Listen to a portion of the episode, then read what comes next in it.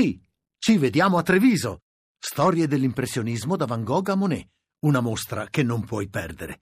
Scopri tutto su lineadombra.it.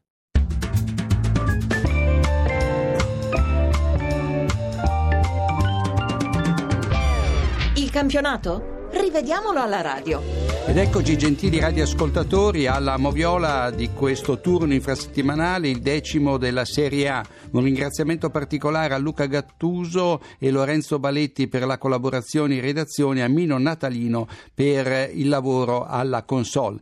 Nell'anticipo del martedì l'arbitro Bante aveva negato un rigore per parte a Genoa e Milan e nel finale aveva annullato una rete di Rigoni che invece era in posizione competizione regolare. E adesso le partite che si sono disputate nella serata di mercoledì e partiamo da Chievo-Bologna 1-1 il risultato finale, l'arbitro Pasqua di Tivoli che non dirigeva in ADA il 13 dicembre 2015. In avvio manca un rigore agli scaligeri Gastaldella Fossa Spolli placcandolo tra dietro e questo proprio davanti all'arbitro Pasqua che non fischia, errore grave. Il Bologna passa in vantaggio al 52esimo con un tiro di Pulgar deviato da Spolli. Il pareggio arriva al, 77, al 70 su autorete di Embaie dopo un'incursione di Etemai che parte in posizione regolare. E andiamo a Firenze, partitasi conclusasi alle 23.30 in seguito alla sospensione per maltempo al diciassettesimo del primo tempo. Il Crotone passa in vantaggio al ventitresimo con Falcinelli che sfrutta una mancata presa di Tatarusano su un pallone innocuo. Subito dopo questo episodio Babacar reclama il rigore per la cintura di Rosi di parere contrario l'arbitro Gavillucci che lascia giocare qualche dubbio su questa valutazione. Falcinelli Antonelli solo davanti al portiere Viola al 57 ma è in fuorigioco e si alza subito la bandierina dell'assistente. A 5 dal 90 la Fiorentina pareggia con Astori a un passo dalla porta. Lo tiene in gioco Mesbah, gol buono quindi. Un minuto dopo Clayton mette giù Kalanic in piena area calabrese. Sarebbe rigore per i Viola se l'attaccante non fosse pescato in leggero fuorigioco.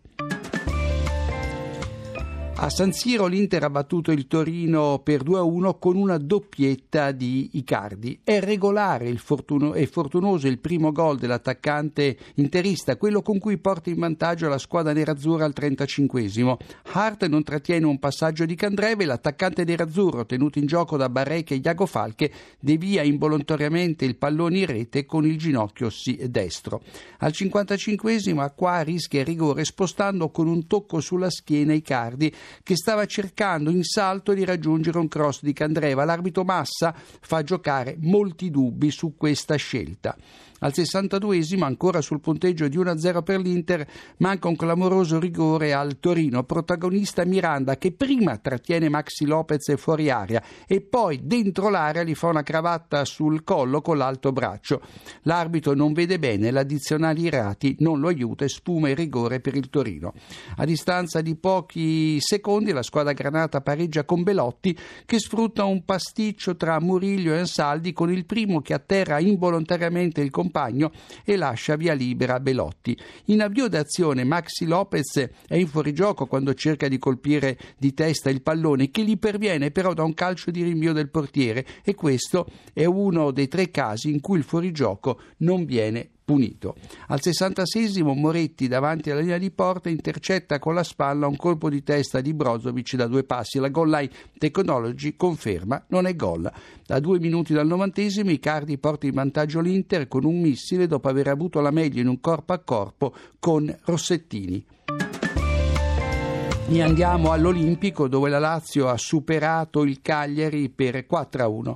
Subito dopo la rete di Keita, la prima dell'incontro, l'arbitro Celi nega due rigori alla squadra laziale, in entrambi i casi per falli di muro. Nel primo caso il capitano del Cagliari sgambetta Parolo nel cuore della sua area, nel secondo interviene da dietro su immobile appena entrati in area, è un vero e proprio tamponamento. Per l'arbitro di, eh, di Bari è tutto in, regolare, incredibile. Il rigore per la Lazio arriva al ventitresimo quando Ceppitelli tocca immobile destro sul sinistro che l'aveva anticipato. Dal dischetto l'ex Granata firma il 2-0. Al sessantesimo Boriello calcia al lato il rigore concesso al Cagliari per il fallo di Keita che improvvisatosi difensore frana su Melchiori. Il Cagliari riduce comunque le distanze all'87 con un'autorete di Wallace dopo una sponda di testa di Capuano che sbatte sull'avversario e finisce in porta autorete perché la spizzata di Capuano non era certo indirizzata verso la porta della Lazio. E andiamo a Torino dove la Juventus ha superato la Sandoria per 4-1. È buono il gol di Mandzukic, il suo primo gol in campionato perché il croato sbuca dietro i difensori doriani sul cross di Quadrado e poi Chiellini è in posizione regolare al minuto 87 quando firma il poker della squadra bianconera.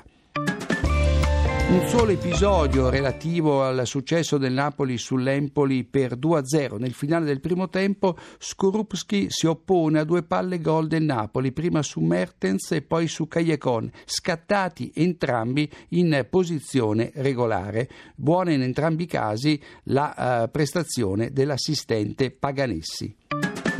Ed eccoci a Pescara dove l'Atalanta ha superato la squadra di casa per 1-0 in un clima surreale eh, per i problemi legati al terremoto. L'arbitro guida, l'arbitro dell'incontro, rientra dopo aver sbagliato tanto in Milan-Sassuolo 4-3.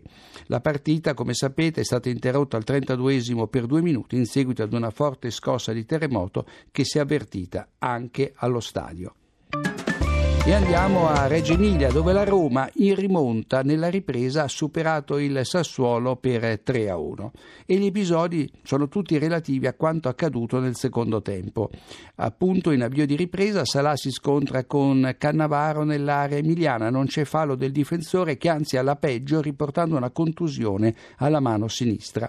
Al 57 la Roma pareggia con Geco la rete di Cannavaro, ma il merito è di Salà che resiste ad un'evidente trattenuta di Peluso e mette in azione il compagno di squadra. Bravo anche l'arbitro D'Amato che non ha fischiato il fallo e ha concesso invece il vantaggio ai giallorossi.